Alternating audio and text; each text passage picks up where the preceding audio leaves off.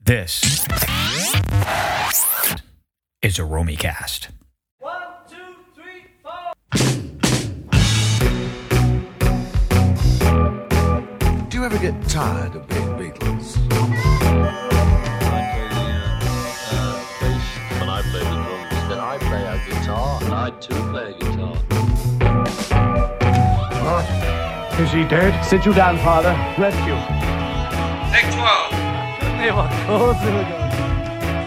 excited. Can we just have a little less guitar in the earphones? Oh, like, That's move all. away. Just. The bit that John finally got just after that, and we, we both of it do what you want to do, do what you want to do. If you think it was good, keep it. If you don't, scrap it.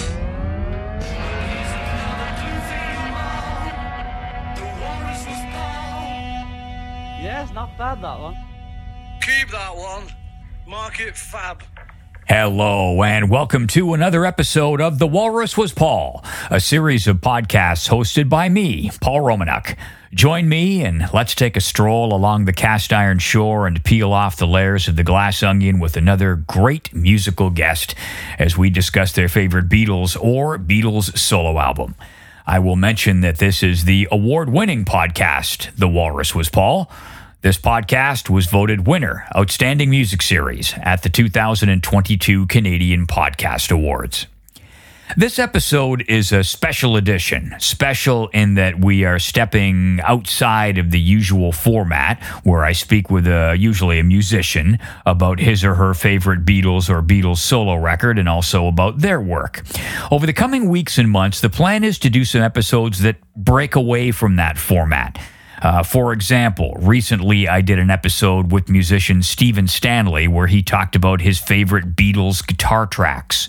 So, not an album, but more of a theme. So, we have a few of those coming up in the coming weeks and months. We're still going to do the normal format as well, but I, I just want to mix it up a little bit. So, in this episode, we are welcoming one of the most well known voices and talents in the world of marketing and advertising. Terry O'Reilly. Uh, Terry is the creator and host of the internationally recognized podcast Under the Influence. In a nutshell, uh, and this doesn't totally do it justice, but in a nutshell, the podcast looks at the world of advertising and marketing.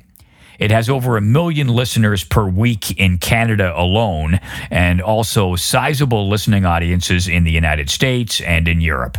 Now, Terry is also, for our purposes, a huge Beatles fan and Beatles memorabilia collector. He was the co founder and editor of Beatlology magazine. That may ring a bell for some of you. It doesn't publish anymore, but it was a magazine that was dedicated to the serious Beatles fan and serious Beatles memorabilia collector. You can still track down back issues of that magazine. They poke around on eBay, and you can even go uh, to the website beatlology.com if you want to buy back issues, but more about that a little bit later. You can find out more about Terry O'Reilly by visiting his website, terryoreilly.ca. Uh, you can find Under the Influence wherever you get your podcasts, or you can listen to it on CBC Radio 1, Sirius XM Channel 169, or on WBEZ in Chicago. The website for this podcast is romicast.com. And if you head there, you can find each and every episode that we have done so far. This is a special episode of Series 3.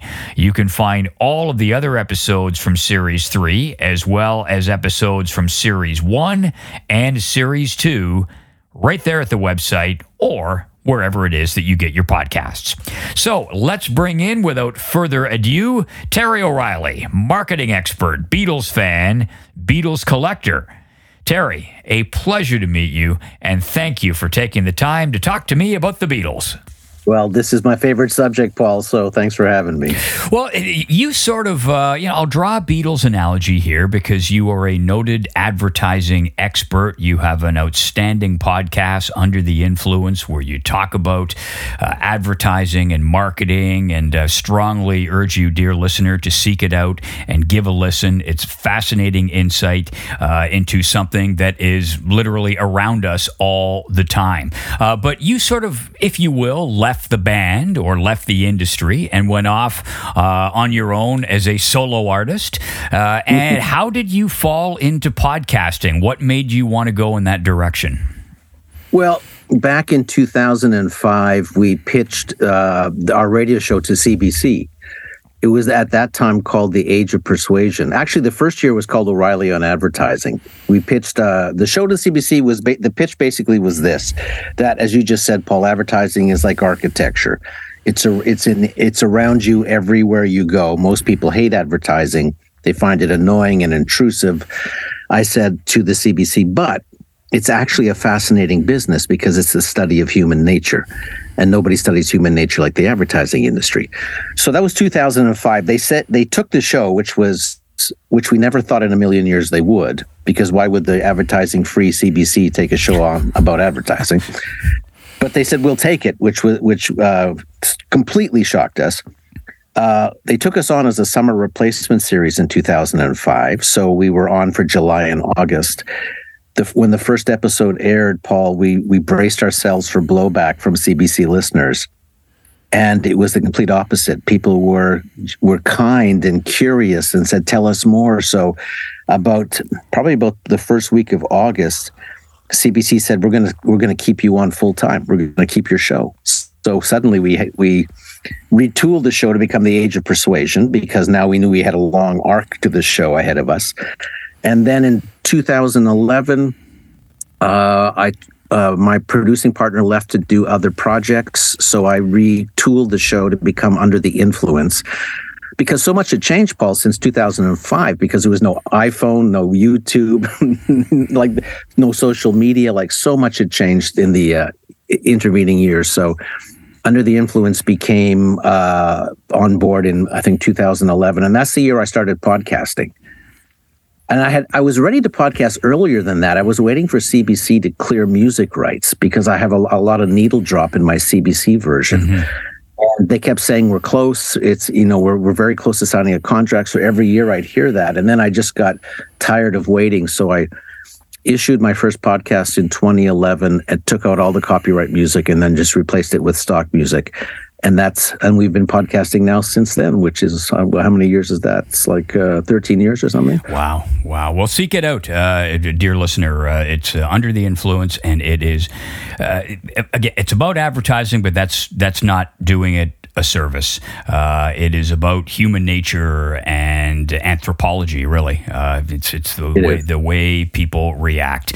Uh, and we are going to bolt this on to the context of the Beatles, who I know you love. You approached me yep. and said, "Hey, you know, what about you know this kind of an angle on talking about the Beatles?" And I, I gave it some thought. So we're going to break it down into sort of three bite-sized sections with the Fab. So we'll talk about the early days, stepping into the world world of fan clubs and merchandising and touring and all that that brought, uh, innovations from the Beatles. Then there's sort of the, the visual element uh, that's worth exploring. Their movies, what we now refer to as music videos, they were called promo videos at the time or promo films.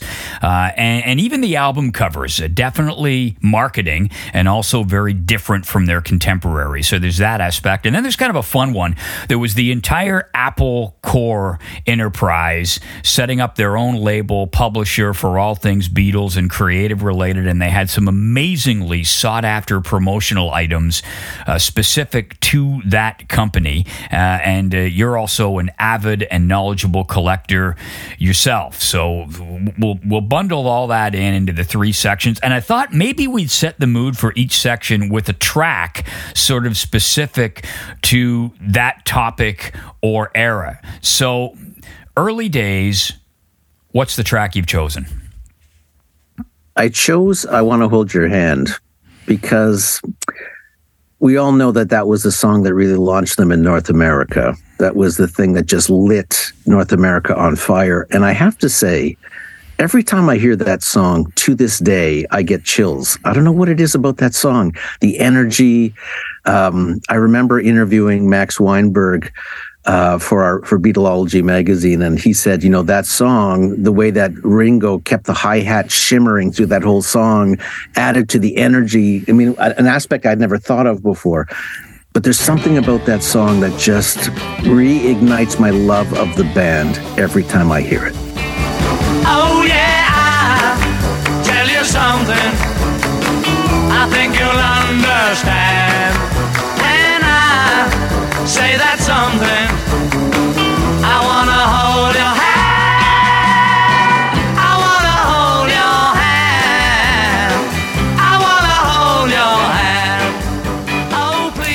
written by John Lennon and Paul McCartney in the basement, famously, of Jane Asher's parents' house in Wimpole Street in London. Uh, a couple of recollections. Lennon says, We wrote a lot of stuff together, one on one, eyeball to eyeball, like in I Want to Hold Your Hand. I remember when we got the chord that made the song. We were in Jane Asher's house, downstairs in the cellar, playing on the piano at the same time, and we had the Oh, you got that something. And Paul hits this chord, and I turn to him and say, That's it.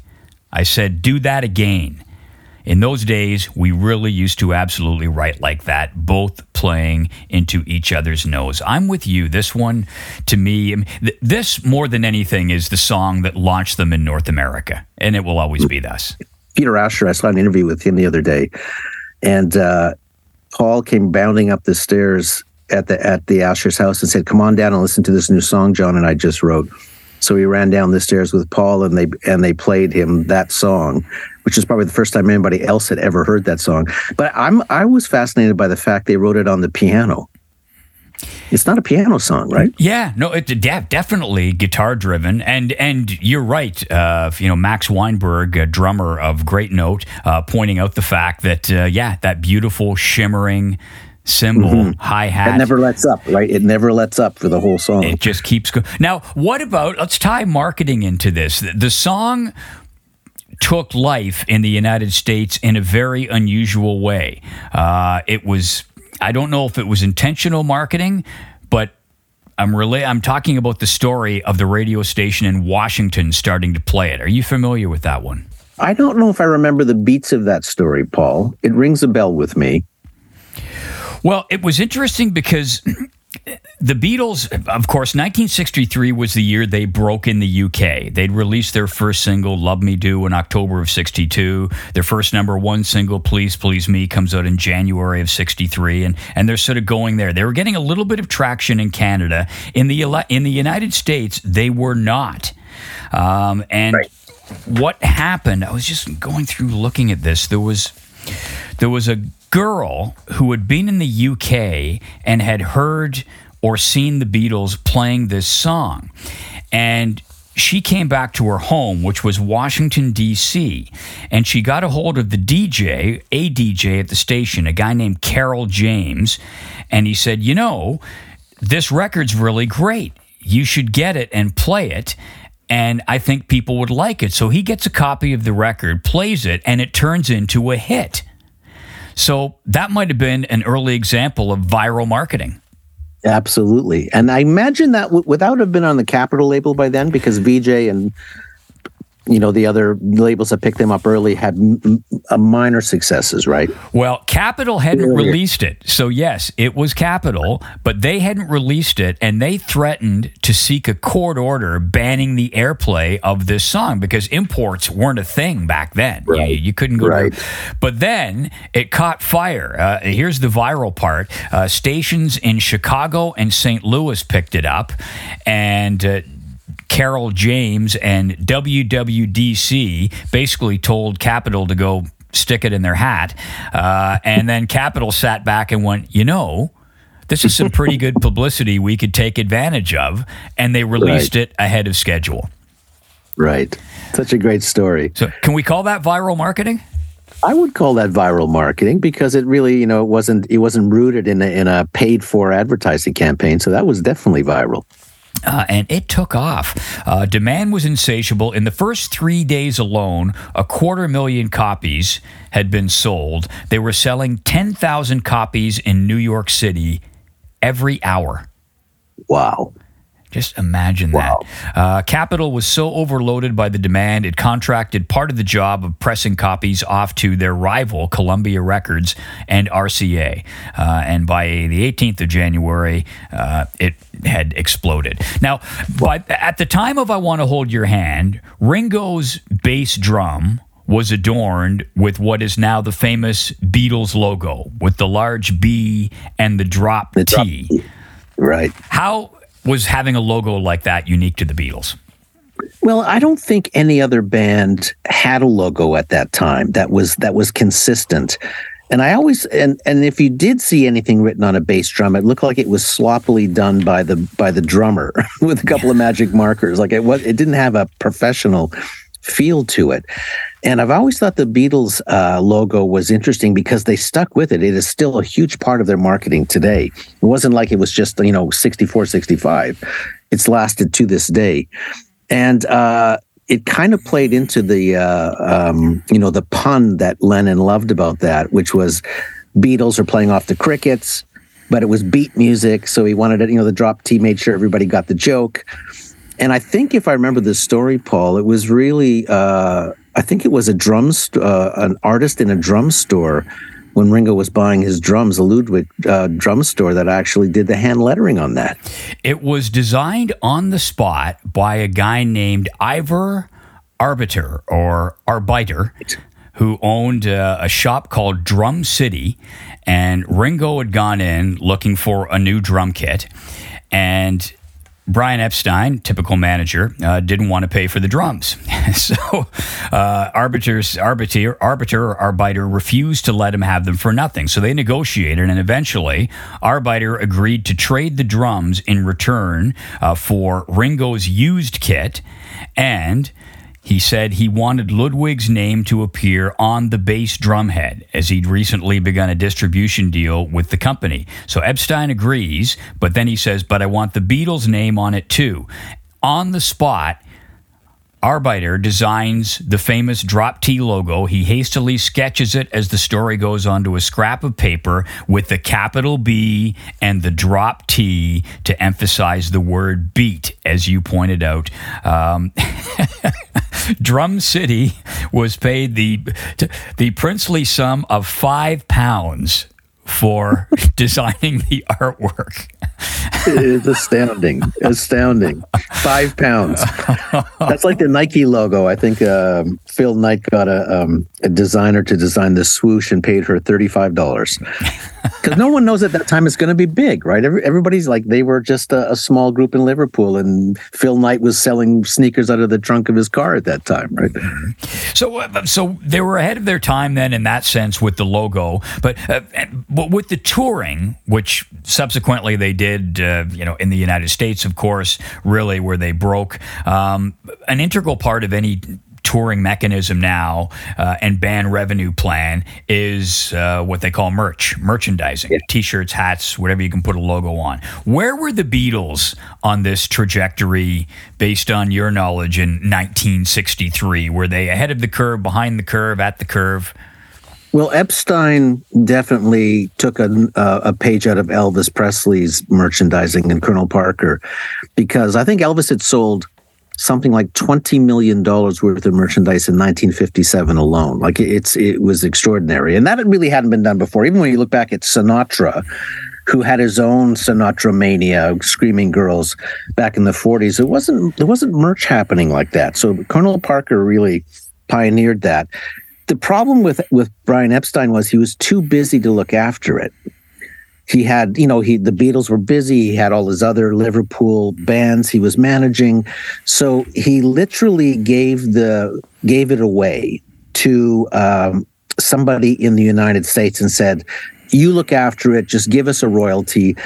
And the and the deal he struck apparently was 90 10 10% to the beatles 90% to this guy in the states which was just extraordinary because that you know some estimates are that they lost something between 70 and 100 million dollars with that deal epstein was once he saw that the merchandise which was Seltaeb i think that's how you pronounce that Yeah. paul Seltaeb Yeah, It's Beatles, to. Beatles spelled backwards. right um once Epstein realized his mistake, he really panicked. And I think he renegotiated it eventually to be 49% to the Beatles. But he never really told the Beatles how much money they lost, from what I've always read. And, and I've also read that it was a it was something that led to his depression that may have led to his passing, to his supposed suicide that he was afraid the Beatles were not going to renew his contract in 67. They'd stopped touring, and the amount of money they had lost on merchandising was so humiliating to him. Well, here's a here's a bit from the Wall Street Journal. Uh, it predicted that American teenagers at the time would spend 50 million during 1964 on wigs, dolls, egg cups, T-shirts, sweatshirts, narrow-legged pants. Uh, and they wrote that Reliance Manufacturing Company's factories were smoking night and day to meet demand and had already sold products valued at the retail value then of $2.5 million. Um, Yeah. The Reliance Shirt Corporation paid $100,000 for a license and sold over a million Beatles t shirts in three days. Jeez. Remco Toys produced 100,000 Beatles dolls and had orders for another 500,000. Uh, and the Lowell Toy Corporation were selling Beatle wigs, something I could use these days. Uh, Me too. Faster than, than they could produce them. Uh, they were producing 35,000 Beatles wigs per day. Wow. So, Amazing.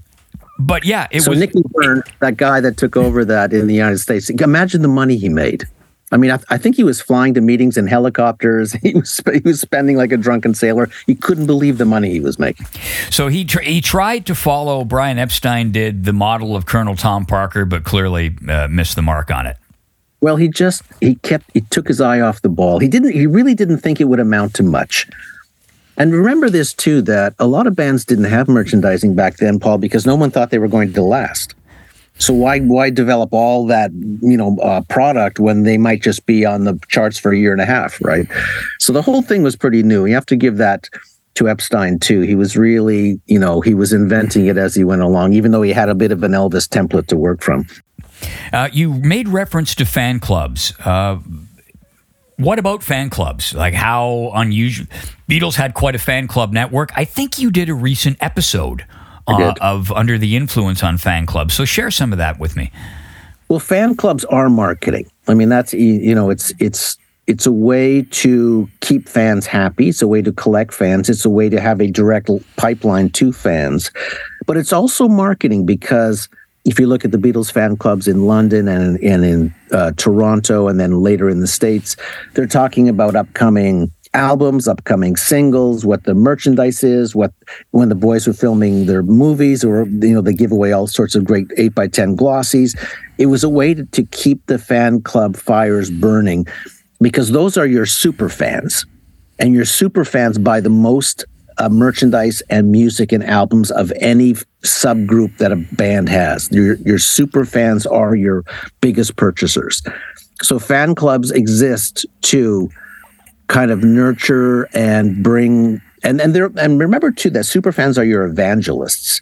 They go out and spread the word. So I mean they you are really cultivating little mini advertising agencies with all your fans. So did uh, did did uh, you know Elvis had a fan club? I assume. Did how far did Bing Crosby have a fan club or Sinatra? Does it go back that far? Sinatra had a fan club. I remember seeing a Sinatra fan club uh, card, membership card on eBay one day. Um, I think Sinatra was probably one of the first to have a fan club, like a legitimate, organized fan club with a fan club president and, you know, uh, and an actual marketing plan. So I would say, yeah. All right. Well, so uh, fan club's a big marketing aspect for any band for the reasons you've gone over. Another big one, uh, and the Beatles weren't. I don't think. I'll, I'm curious to hear what you think. They weren't exactly revolutionary in this context, uh, but there's no doubting that movies are a tremendous marketing tool. I mean, the, the first rock and roll movie I can think of that springs to mind is uh, The Girl Can't Help It from 1956.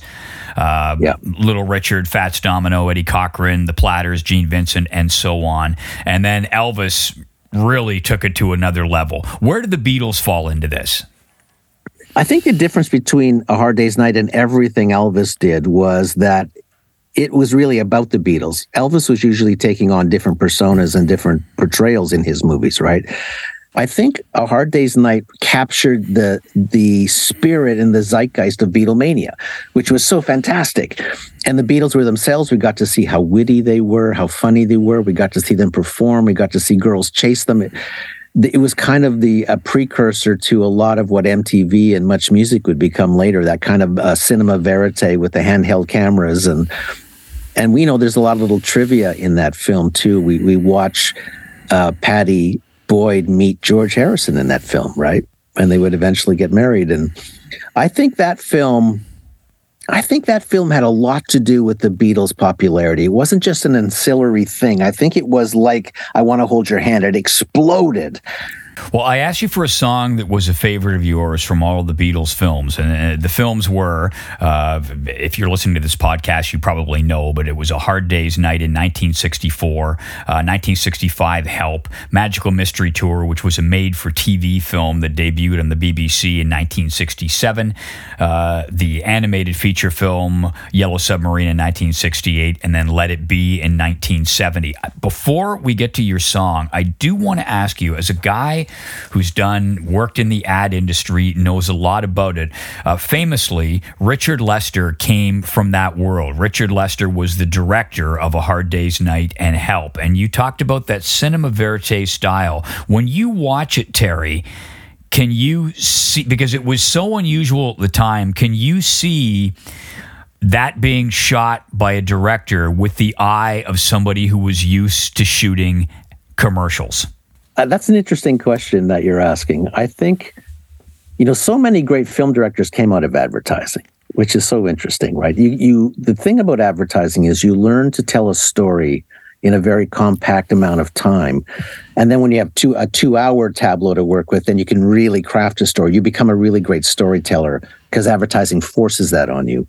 So I can see Lester's uh, advertising influence in there the same way Ridley Scott was a great commercial director who did Apple's great 1984 spot, and he did that great Chanel Share the Fantasy commercial. Yes, if you remember that yes. great one, that's a Ridley Scott film. That's a Ridley Scott commercial too. A lot of great film directors cut their teeth in advertising, and they're just great storytellers. Like every section of of a Hard Day's Night is like a com- a little mini commercial. Like they're on the train, they're running through the station. Like all those little vignettes are, are like small 60 second commercials. So I can see it. Yeah. And, and, and for me, it always, as somebody who wasn't in the industry, but uh, just putting the pieces together, the, the very quick cuts and the being shot off the shoulder, uh, to me, a lot more, uh, certainly at the time, it must have been a lot more the feel of a 30 or 60 second ad than of a feature length film. Because typically back in that day, if you were shooting a film, you used a tripod.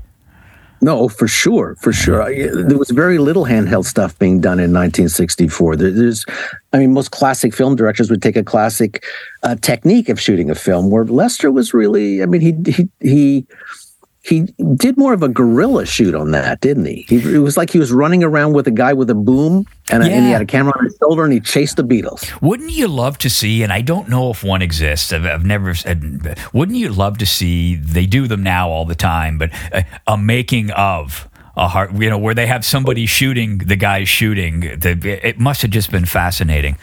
I know. Uh, and another little piece of trivia there that Phil Collins is in that movie, right? Phil Collins' mom was a casting director in in London, and she was one of the casting directors on that film. And she sent a young Phil Collins, whom I don't know how old he would have been in '64. I want to say he was like seven or eight or something like that. And he's in that film somewhere. Like he was one of the extras in that film. Uh, to me, the best Beatles film, A Hard Day's Night. Yeah, I agree, hundred percent. You know, I mean, Help was fun. Um, Didn't quite hit the mark the way that Hard Day's Night did. No, no, Hard Day's Night. Even though was, it was in color. Yeah. yeah, yeah, it was just so it was so cool and so good. Now uh, let's get to, get to you. I asked you for a song that was a favorite of yours from all the Beatles films, and I I had to look twice because when you think of yeah. you know the uh, the music from I don't have to go over it, dear listener, A Hard Day's Night, Help, fantastic, and you went for a song that almost and as much as any Beatles song could ever get lost in the shuffle, almost gets overlooked. What song? Well, I know uh, it'll surprise a lot of your listeners. I chose For You Blue, George Harrison from Let It Be. There's something about the sound of that record that I've always loved. I know it's obscure and I know it's a strange choice. Uh, uh, George is my favorite Beatle, Paul, by the way. I love that he was a dark horse, as per his record label uh, was eventually. Imagine George in that group where he's uh, he's facing the Lennon and McCartney songwriting juggernaut, which would have just made any other writer so absolutely insecure. He had no one else to write with. Ringo really wasn't a, a composer. John and Paul were off on their own, and he still managed to write so many great, great songs. And I love the way he lived his life. You know, he had a beautiful home in uh, Henley on Thames, and uh, which I uh, walked by the gates of one day. He had, but you probably know this. There was a bronze plaque on. This is while he was still alive. There was a bronze plaque on the gate that said something like "Get uh, go away" in seven languages, which is very funny, right? like English, French, German, Japanese. It's just so funny, so funny, George. Uh, Um, anyway, I just love I love his music. Always a little offbeat, always a little different, and I love. I remember uh, I've interviewed musicians in the past, and I remember one musician years ago said to me, "It's a good song, but it's a great record." And I, I thought that's a very interesting thing you just said. What do you mean? He said the song is great, but the way it's recorded, the feel of it, the the, the, the mic placement, like there's something magical about the, the recording process of that record. And I feel that way about For You Blue.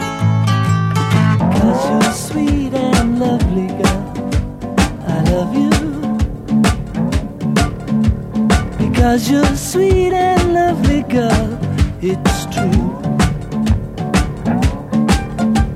I love you more than ever, girl. I do. Well, it uh, shows up in the film Let It Be during the section where the Beatles are arriving to start work at their uh, Apple Studios in uh, on Savile Row in London.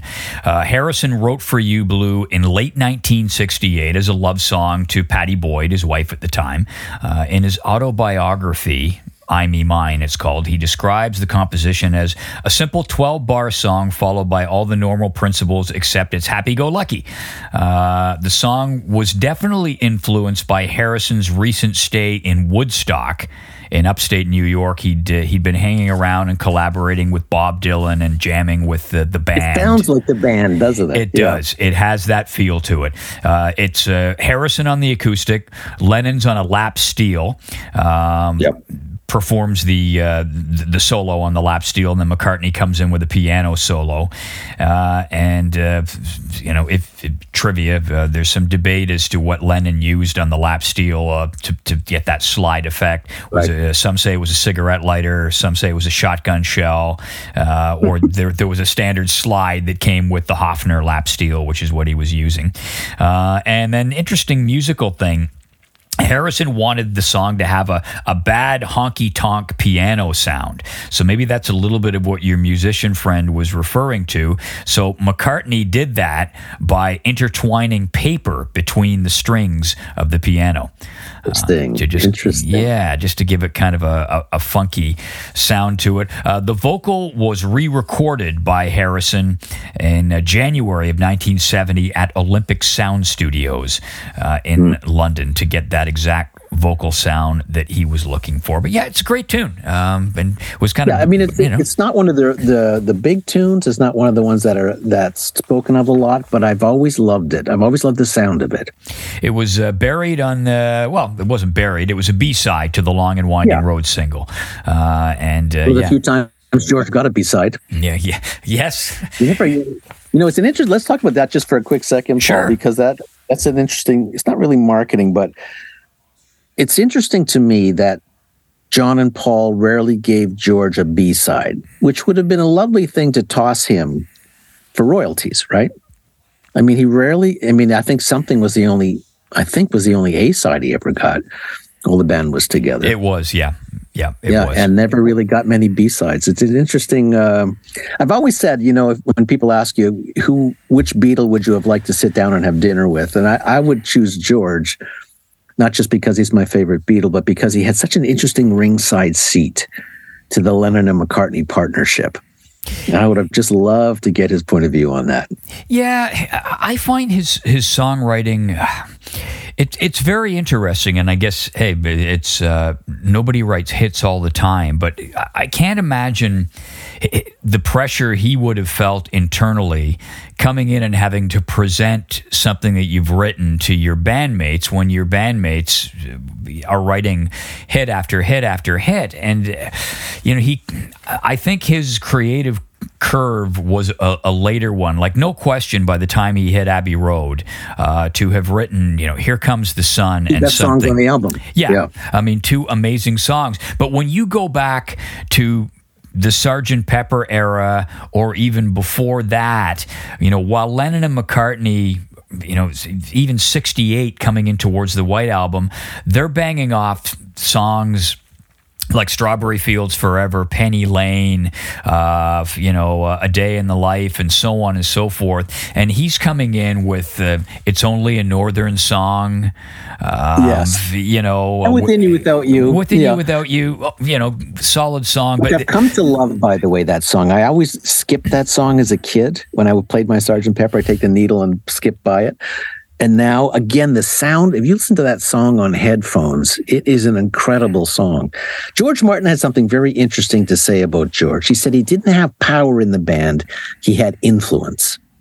Mm. And that's an interesting little thing for Martin to say because if you think about it, it was George that brought them to the Maharishi. It was George that brought them to India. It was George that brought the sitar into their music, which really influenced the 60s in a big way. If you listen to any stock music, Paul, like when I'm having to take music out of my podcast and put stock music in, when I want a 60s vibe and I go through the stock music, it's all sitar. I mean, you know, if you look at the party, that that film that I love by, with Peter Sellers, that Blake Edwards directed, you know, in 1968, I think it was. Like it's all sitar, it's all George.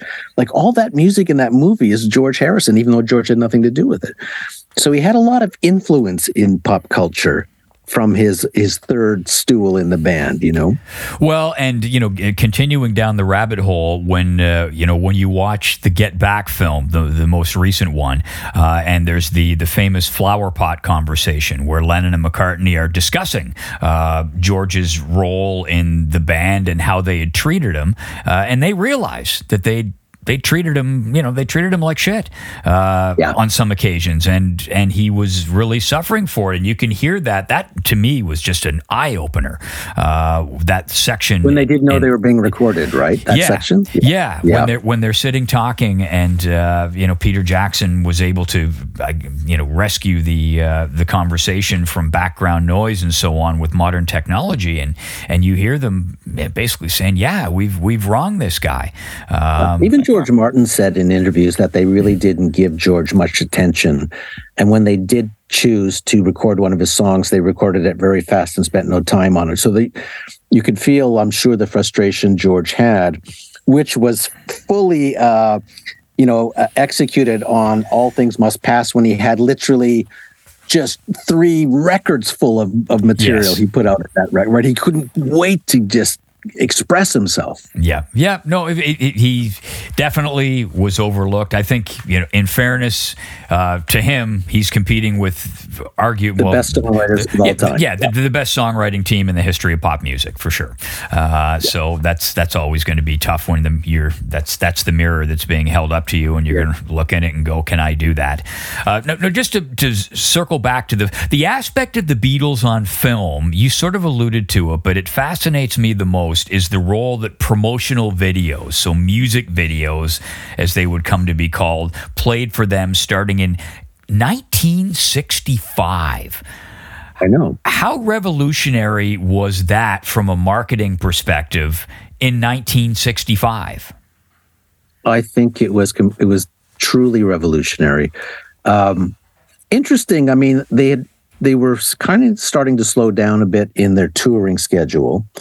Um, I think some of those videos were actually played on the Ed Sullivan Show, Yes. where Ed introduced them like the Beatles were. You know, he said they're they're on tour, but they've sent us this this promotional clip, and then it was Paperback Writer and Rain, and then later on we saw them do Hey Jude and Revolution.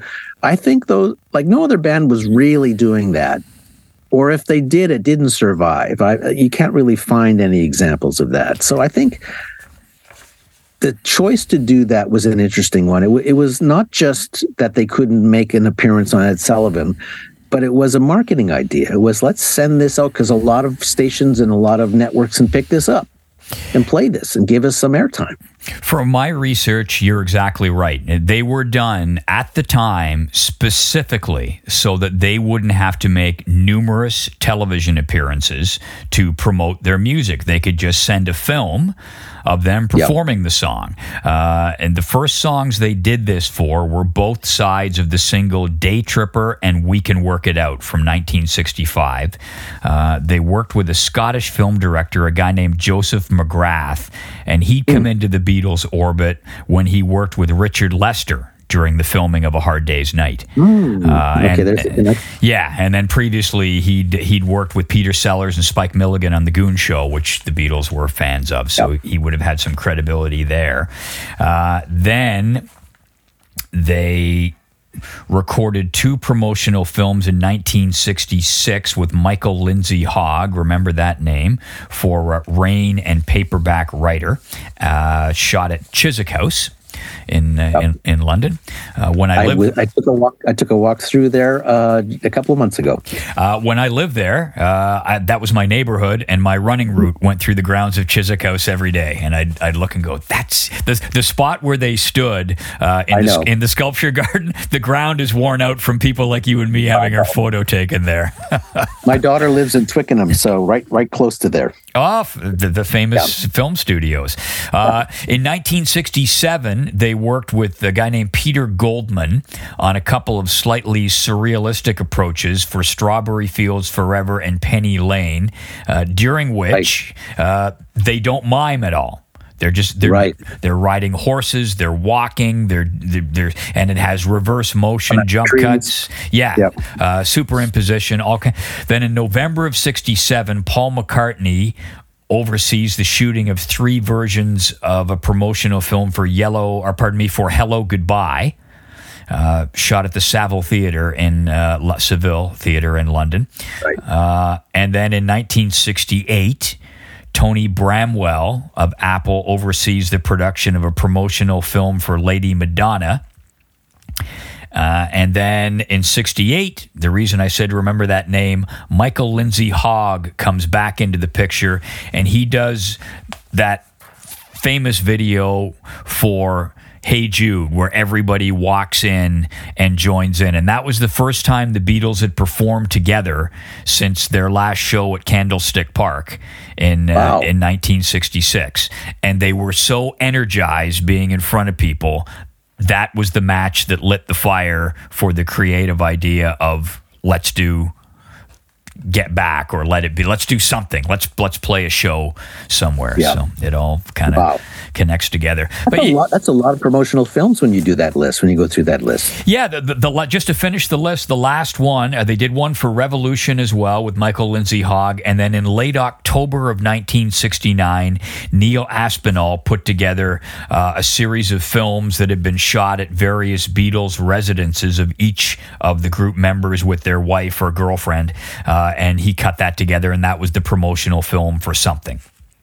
right, Uh, right. That all the other ones that we know have been done in later years by Apple. Um, Right. So those were the ones that were done while the band was together. Um, I can't remember when MTV showed up, but uh, it was many years later. It was the '80s. Yep, So, I think it was '84 or something like that, '83 something uh, when MTV arrived on the scene. so and, and and and and Terry, when you think about the the role that music videos play now, um, I mean, it's it's it's incredible that they were thinking of that back then. Um, so, I know. So here, here's one. What is it based on all of the the the shows you've done, the the the great people you've worked with over the years? What is it that differentiates that person who has an idea that's ahead of its time from somebody who doesn't? Is there a common trait? Let me think about that for a second.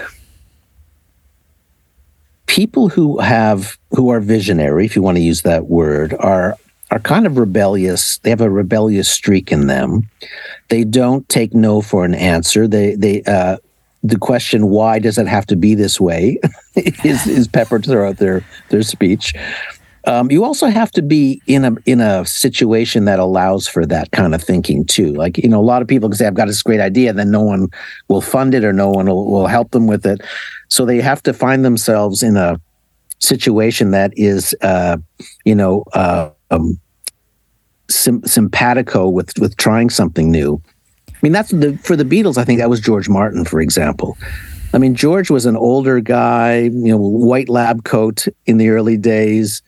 You know, really did a lot of classical music, but he had this this rebellious streak in him that was willing to sit there and listen to Tomorrow Never Knows and say, "Okay, I love it. Let's do it."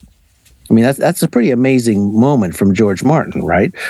So I think uh, people who, go out on a limb with ideas, they they have what I call a fist slam moment. Like, you know, there has to be a better way. There has to be like this can't just be this conventional thinking. And then they literally are like a dog with a bone and just just kind of barrel it through. They just they just crash through all the obstacles and barriers to new thinking, which the world's first default position is rejection. yes, always, always, always. It's the default move, right? So you have to have a lot of courage and and fortitude to put forward a new idea. I mean, in advertising, I can tell you on a much smaller scale than the Beatles, of course, but when you're presenting a an interesting, fresh new idea to a client in a boardroom, the first answer is no, always. So it's up to you. I mean, the great thing about, or the, the critical skill set you have to develop in advertising is you have to be able to learn how to sell your ideas in a boardroom. And that means you have to be able to counter all the objections clients will have to a big idea in, in such a way that you calm them down. And then you make, the, you know, you create a, a, a an atmosphere of approval in that boardroom, right? I wonder, I wasn't able to uncover it in my research. Uh, I'm sure Mark Lewisohn will in his next book, but I, I wonder who had the fist slam moment where they were sitting around the NEMS offices and saying, you know, wouldn't it be great if we didn't have to go around to all those TV stations and all those radio stations and promote our records? And somebody went, hey, we could just film you performing the song and send it to them. I know. I wonder. It sounds like a Lennon idea to me. If I had to pick somebody, just you know the the the, the sarcastic toss off remark from Lennon. Let's just send them a film. it sounds like Lennon to me. Uh, so let, talk briefly. Uh, album, our album covers marketing. Yes, no. Yes, they are. And I did an episode. I did a two part episode on that very subject, Paul. Um, not to get too deep into that, but it, it it is marketing. I mean, it's not just design; it's designed to catch an uh, someone's eye. It's it's designed to capture the essence of that album because every album's got a different tone, right? It's uh, designed to capture the essence of the band. Um, if you look at the Beatles album covers, I'll say this: they are they stand out from ev- almost everything else in the '60s. I mean, there's thought put into it. It's not just bad typography or seems to be dashed off by a junior graphic designer at the record label. There's real thought put into it, going right back to the the very first album the Beatles put out, where you see them sort of in half shadows and and even that album cover. Um, which is Meet the Beatles I'm talking about. Uh, it's it's three Beatles and then one below. Like it's not all four across. Like there's always some interesting design element going on there, right? And then when you get into a hard day's night and you get into Help and you get into Rubber Soul, which is one of their best album covers ever, I think. And I love on, on that album cover, I love the fact that it's only Lennon that's looking at you. I, I find that just such an interesting little choice there. I had, And, uh, I had never picked up on that. I'm going to yeah, go take a look, look at at, that. Yeah, he's the only one looking at you, which is interesting to me. And then the, you know the the McCartney con- conceptual power of McCartney with Sergeant Pepper, putting the lyrics on the back of the album for the first time. Lyrics had never been reprinted. That was a huge marketing choice there because you know fans ate that up. You could you know you didn't have to guess the lyrics anymore. You could there they were. Um, and then on and on you go to uh, the classic, you know, the White Album, going from you know the complexity of Sergeant Pepper to then just this the sheer white whiteness of the of the White Album with just the embossed title, which is such an interesting choice to do that. And uh, and then of course the iconic Abbey Road, which uh, again another McCartney brilliant masterstroke. And remember the story behind that, which is so interesting to me and so funny. Remember they were thinking we're going to go to we're going to call it Everest. Yeah. So let's take a helicopter and drop us on the top of Everest, and we'll get our photo taken up there. And everybody's like, "Oh, I can't be bothered to go all the way across the world to Everest. Why don't we just cross the street?" Yes. it's such a funny flip on that, right? Yeah, no, I, I, I, it's that's I mean happenstance uh, so many times in the in the Beatle world. It's it's just something that at the time seemed you know innocuous and then turned Yeah. out to be a meister stroke and that was one and it was you tell the story accurately it was uh, for, you know ah can't be arsed Let, us just go outside and do it let's go out and get it What- done What's the, what's the least we can do it? And Yeah. that was walk outside. Yeah, uh, like uh, using the word correctly, it was almost literally the least they could do. They went outside in front of the, the recording studio, walked across the road a few times, done. Um, and and look at how how iconic that flip decision, which was the polar opposite of "Let's go to the top of Mount Everest," maybe became their most famous album cover. Right? you could, well, what you could argue that. So, what's your favorite? You got to pick one of, of the original covers. Uh, I would have to say it is Abbey Road. Okay. I really do think, and and how many times it's been copied and parodied. Yeah. Yep.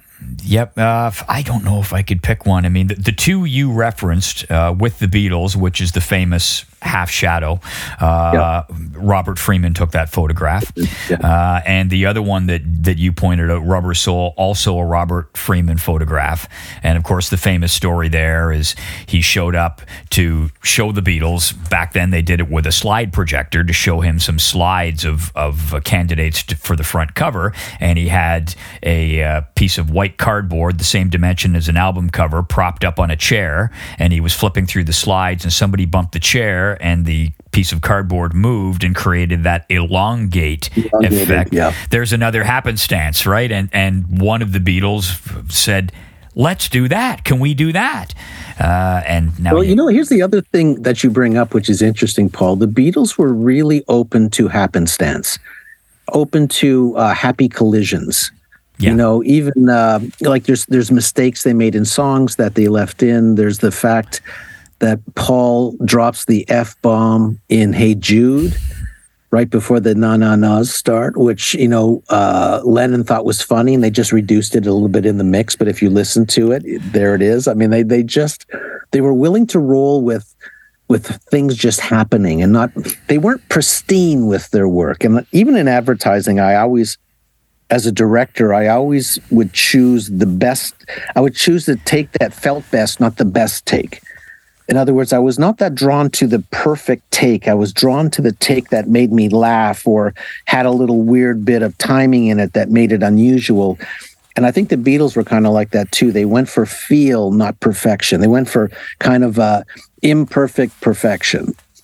Uh, some of the other people who worked in their covers, Bob Whitaker, another photographer who they liked, um, who he shot the. Did he do the uh, famous uh, uh, Butcher cover?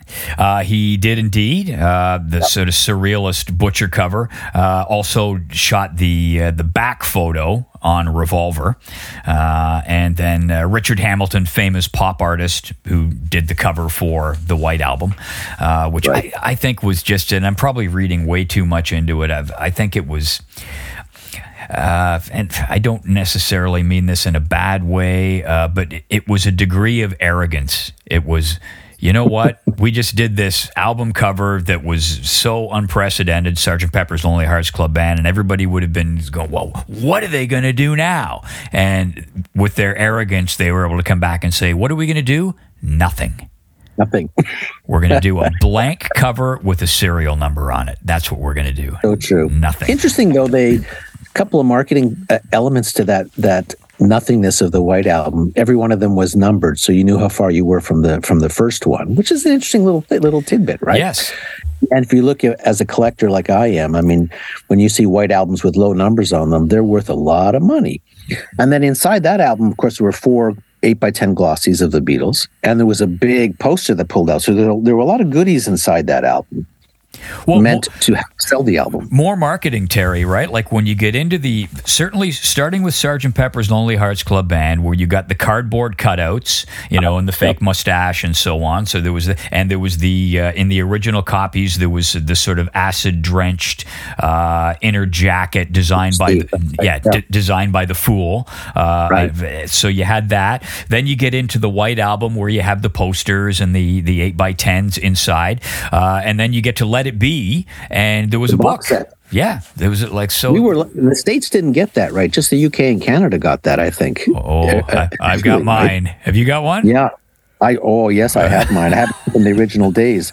Yeah, and that was like it, it put the box pulled out. There was a beautiful, beautiful book inside. Yep. like it was really something, right? Yes. Well, we'll get to your collection in a second, but for, but I want to I want to get into the Apple era now, uh, and this, of course, is a maybe we could uh, collaborate on this. It's a multi-episode podcast going on for years to cover the fiasco that was that was Apple, which was formed in January of 1968. Uh, the ship was, of course, righted many years ago, still operating as a private limited company. Uh, revenues in the 20 million pound uh, per year UK range, uh, owned by McCartney, Starr, and the estates of George Harrison and John Lennon. So before we plow into that, the song you chose from the Apple era. Everybody's got something to hide except me and my monkey. Come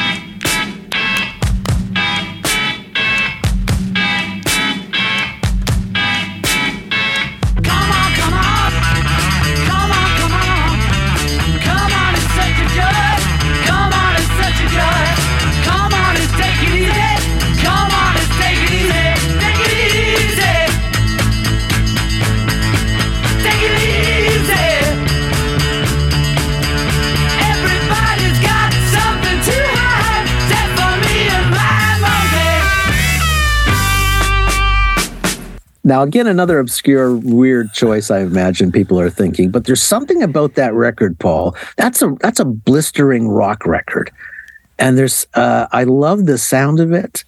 Um, I did. I was a a, a producer on. Uh, we can talk about this later if you like. I did some radio shows on the Beatles. We did a six hour uh, radio show on John Lennon. Graham Nash did the uh, narration on it and we used that song as the as the song that in, that introduced that show every every week. And there was something about that song that I love. Lennon said in his, uh, um, historically that it was about him and Yoko. Yes. But I think he wrote that before he met Yoko. So I, I think he was kind of doing a little reverse engineering there. But uh, he was talking about, you know, you, you have a public side and you have a private side in your life. And I think that was the underlying current of that song. Uh, the quote from Lennon that I found was uh, This was just a sort of nice line that I made into a song. It was about me and Yoko. Everybody seemed to be paranoid except for us two, who were in the glow of love. Everything is clear and open when you're in love. Everybody was sort of tense around us. You know, what's she doing here at the session? Why's she with him? All this sort of madness is going on around us because we just happen to want to be together at the time. That was a quote from John Lennon. Uh, also speculated that, although Lennon never uh, confirmed this, uh, that it was referring to heroin use. Um, you know, uh, monkey, a monkey on the back is a, an old jazz term for heroin addiction. Um, and they were And he was dabbling in that at the time. they were, t- yeah, they were. Ta- uh, McCartney's recollection is this uh, quote: He was getting into harder drugs than we'd been into, and so his songs were taking on more references to heroin. Until that point, we had made rather mild, oblique references to pot or LSD. Now, John started talking about fixes and monkeys, and it was a harder terminology which the rest of us weren't into. We were disappointed that he was getting into heroin because we didn't really see how we could help him. We just hoped it wouldn't go too far. In actual fact, he did end up clean, but this was the period when he was on it. It was a tough period for John, but often that adversity and that craziness can lead to good art, as I think it did in this case. Paul McCartney said Interesting. that. Yeah. Interesting. Uh, so, what about Apple from a marketing standpoint? Okay, I I love. There's so much about Apple I love. To begin with, the label is so fantastic. The the Granny Green apple, which I think was inspired by Rene Magritte Yes. painting that Paul had in his home. But then what I love most is the sliced apple on on side B. That was such a, a stroke of genius, right? So their their label didn't look like any other label. It didn't look corporate. It was a creative label, and I love that. And then Apple itself uh, pu- pumped out a lot of great merchandise and and all of it's very collectible to this day and very expensive. I think you have an Apple Watch, Paul. I I, I lust after one of those. It's so hard to find those. I found it when I lived in London uh, at a shop. And it was authenticated, and it wasn't that expensive. Like it was expensive, Oh. but but it, it was expensive, but not. The reason it wasn't that expensive was because it didn't work. Uh, It had the original strap, so I found uh, in another watch shop straps that were pretty close to the originals. Although I did keep the originals, I have them in a box. And then I took the watch to a watchmaker, and I said, "Can you just you know fix the, the the mechanism in this and they were fairly cheaply made watches and he took took the back off and he put in it's a mechanical watch that you have to wind every day and he put in the new mechanism and sealed it back up and I use it to this day you wind it and it works and it keeps accurate time but it's so Yes. it's so cool It's so cool, so cool that item. I've always wanted to have one of those. And the Beatles put out lots of stuff. I mean, they put out a, a dartboard, yes which I was kind of sniffing around. I saw one for uh, for sale. Like it's it's like you know seven thousand pounds to buy a, an Apple dartboard. That's how valuable they are and how rare they are.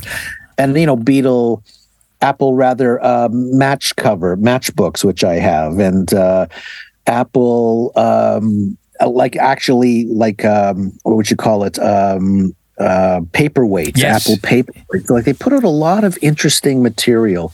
They also put out a lot of interesting ads too. There was the Apple Boutique, which of course existed on Baker Street, where a lot of the this merchandise was sold. Apple, of course, was the Beatles trying to put wrap their arms around their business, having lost Brian Epstein in '67.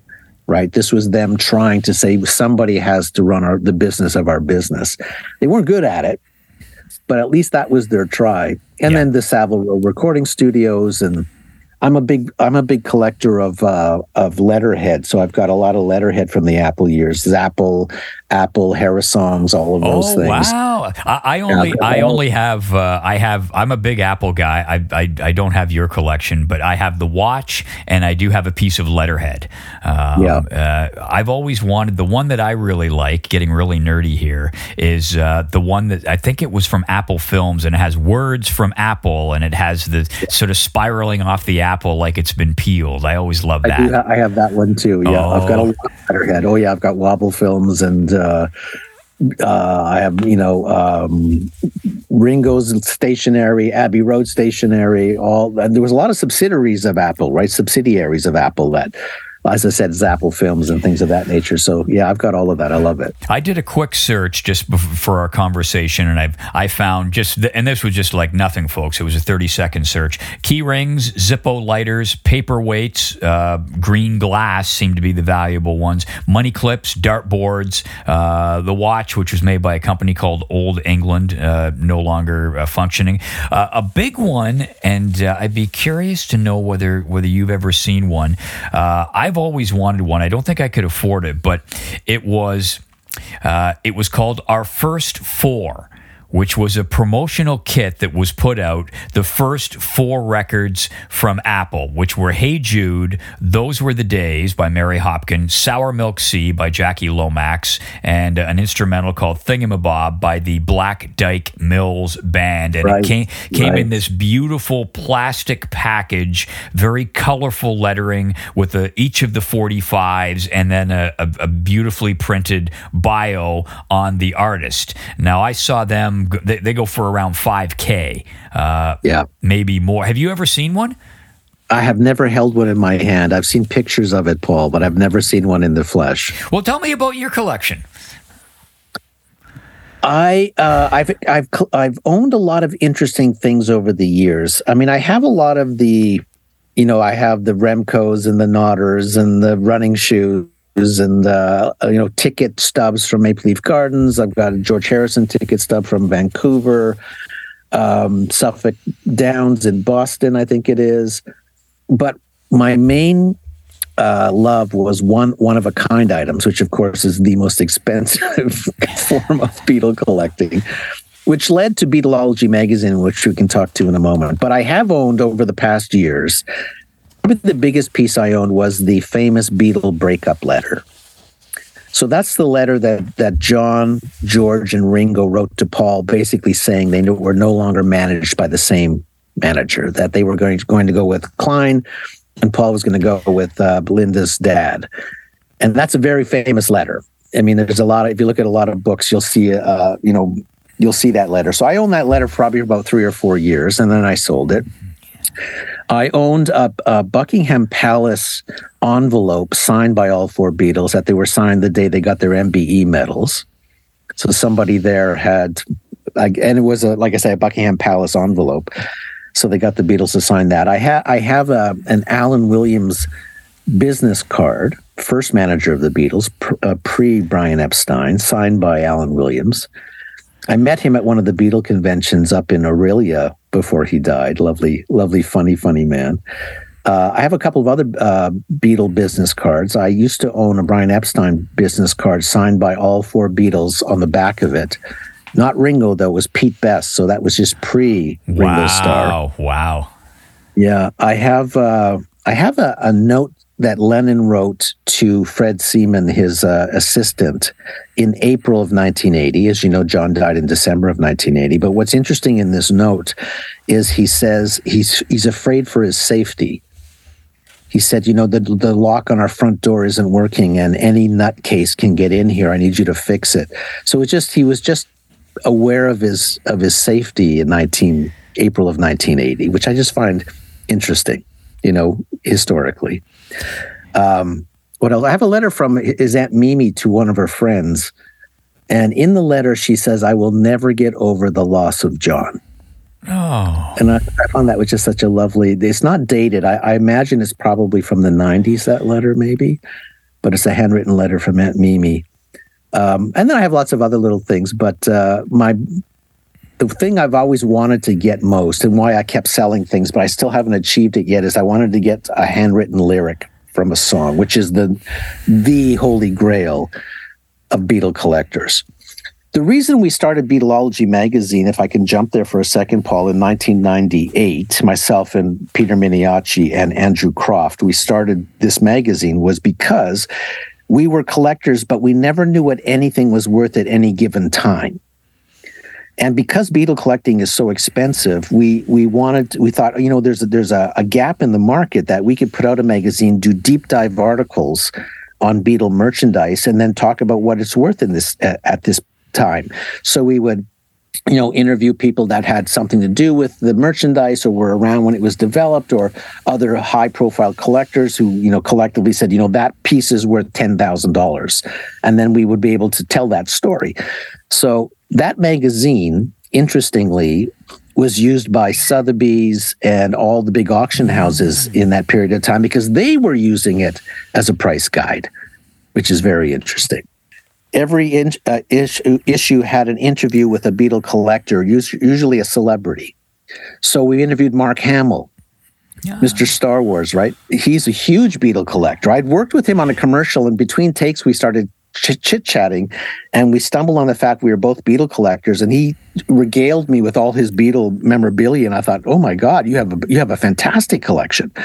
He told me a great story once. He was on a plane, and George Harrison gets on the plane, and he's about four or five rows ahead of, uh, of Mark Hamill, and Mark's like, oh, I just. I, he said I wanted to send them a note to say how much I, I love the Beatles and I love George Harrison. He said, but I, I, I, decided not to bug him, just to have a professional courtesy of just leaving him alone. And halfway through the flight, the flight attendant brought a note to Mark, and it was from George saying, "I'm a big fan of your work. I hope I'm not intruding." it came from George, right? And I love that story. It's, it's a great story. Right? And you know, Bill Maher. We interviewed Bill Maher. He's a big collector of the Beatles. We interviewed uh, Max Weinberg, as I was telling you, who has a really great. Here's a great story from Max, by the way when Springsteen broke up the E Street Band back many years ago, I think he gave them each a million dollars and said, I have to go off and just do solo work now. Uh, Max Weinberg went into a uh, state of depression because you can imagine he's he's at the top of the world with with Springsteen, and then Springsteen lets everybody go. So he sunk into a deep state of depression. He gets a phone call one day from Ringo. And Ringo says, I know what it's like to be the drummer in a band that collapses. Come and spend some time with me in Monaco. Why that's so amazing is he didn't know Ringo. Hmm. They had never met. Ringo heard through the grapevine that he was struggling, drummer to drummer. So he flew to Monaco and spent some time with, with Ringo. He said, I spent about two weeks with him. And he said that he took me, he took me right out of my funk. So we had lots of fun in that magazine talking about memorabilia, talking about the worths, the valuations, and interviewing big time collectors that had interesting uh, collections. Well, let's finish up uh, with a song you name as your favorite Beatles song. Uh, it is the most streamed Beatles song of all time, and it is. Here comes the sun.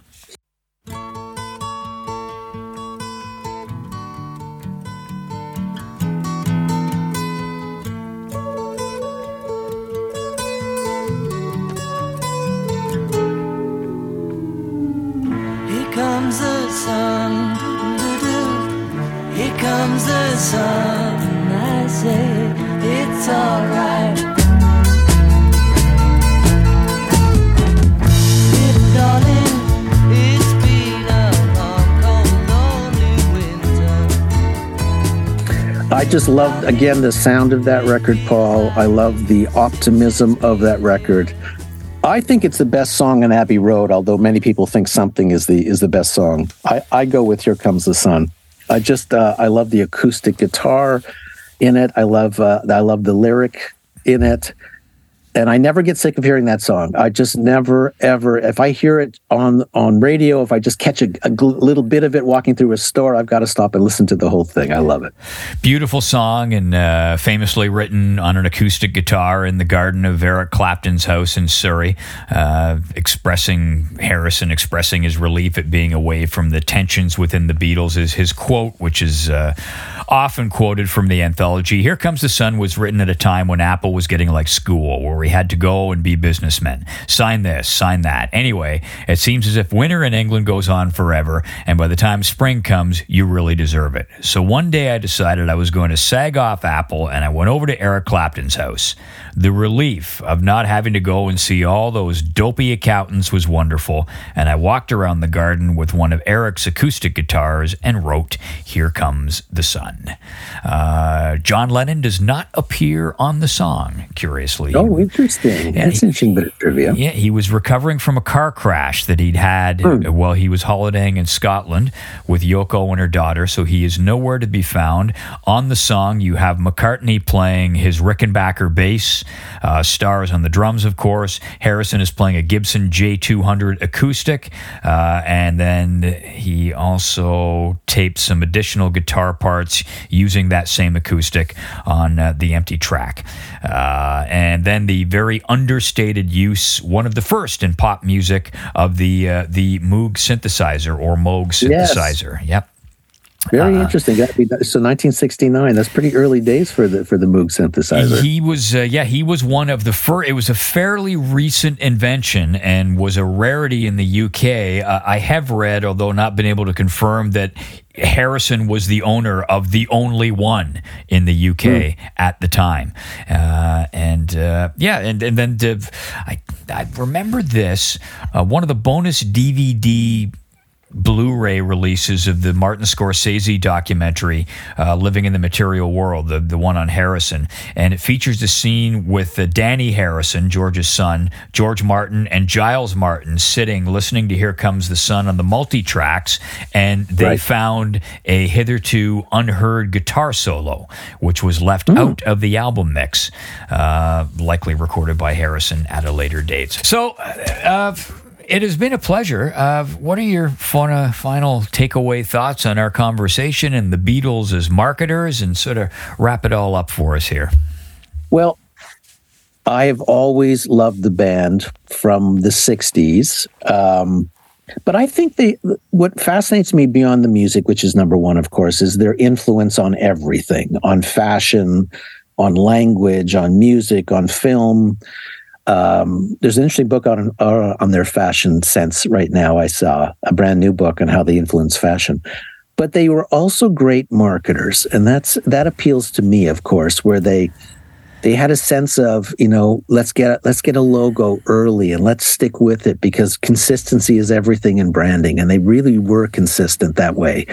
And the fact that they uh, used you know promotional videos to to tour their songs when they couldn't tour everywhere was such an interesting strategy. And using movies as a marketing vehicle moving into apple days where you know they had a, that spectacular logo on their records and then uh, the apple boutique. I mean they were doing things that no other band was doing not just musically but in the in the retail world they were they were merchandising. And i i just think when you look back on it and look to it to this day, I mean, every year there's some another great piece of Beatle memorabilia or, or remastered something comes out. I mean, they are master marketers. There's no doubt about that. Uh, that I just look back uh, at them as a band, as an entity, as a business, and I think uh, uh they are a remarkable machine that put out such quality uh, product all the way down the line. Terry, it has been an absolute pleasure. Uh, really enjoyed our conversation from uh, one Beatles nerd to another. Thank you. And likewise, Paul, I loved it. Thanks for having me. You can find out more about Terry O'Reilly by visiting his website, terryoreilly.ca. You can find his excellent podcast, Under the Influence, wherever you get your podcasts, or you can listen to it on CBC Radio 1 Sirius XM Channel 169, or on WBEZ in Chicago. You can also purchase back issues of Beatlology magazine if you are interested by going to the website beatlology.com. If you have enjoyed this episode, or any of the episodes for that matter, please consider making a donation to support the ongoing production of this podcast and to keep it commercial free. Any amount helps. If you can afford it, please help out. You can offer your support if you visit the website and click on the Support the Walrus button. You can follow this podcast on the usual socials on Twitter or X and Instagram. I can be found at the handle Romanuk Paul. On Facebook, do a search for the Walrus Was Paul podcast page. And if you'd like to get in touch, you can email me at the.romicast at gmail.com. Positive reviews and shares on your social channels also help out. Speaking of helping out, I would like to ask your help right now. Uh, as this podcast is going out, it is the middle of November, and I am planning a Walrus Was Paul Christmas special where you, dear listener, take front and center and the starring role. Here's what I would like you to do if you want to help out. If you're a listener, or even if you're a former guest of the podcast as well, record an MP3 file where you talk about a Beatles Christmas or holiday season memory.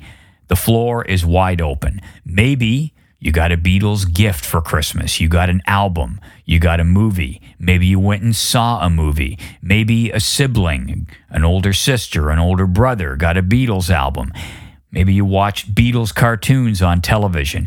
Anything related to the Beatles or the Beatles solo work in connection with the Christmas holiday season. Okay, what I need you to do is record that memory in an MP3 format so you can do it on your phone, on your laptop, or whatever, and email it to me. The email address is the.romicast at gmail.com. That is the.romicast at gmail.com. The format should be as follows just give your name and where you live off the top. So, for example, hi everybody, I'm Paul Romanuk from Oshawa, Ontario, and my Beatles Christmas season memory is da da da da da da da.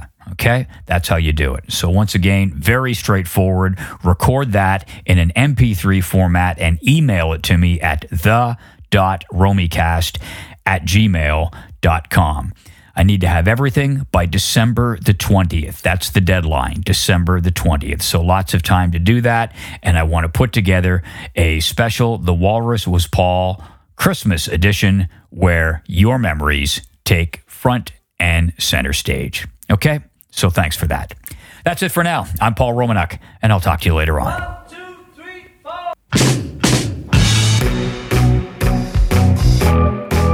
Do you ever get tired of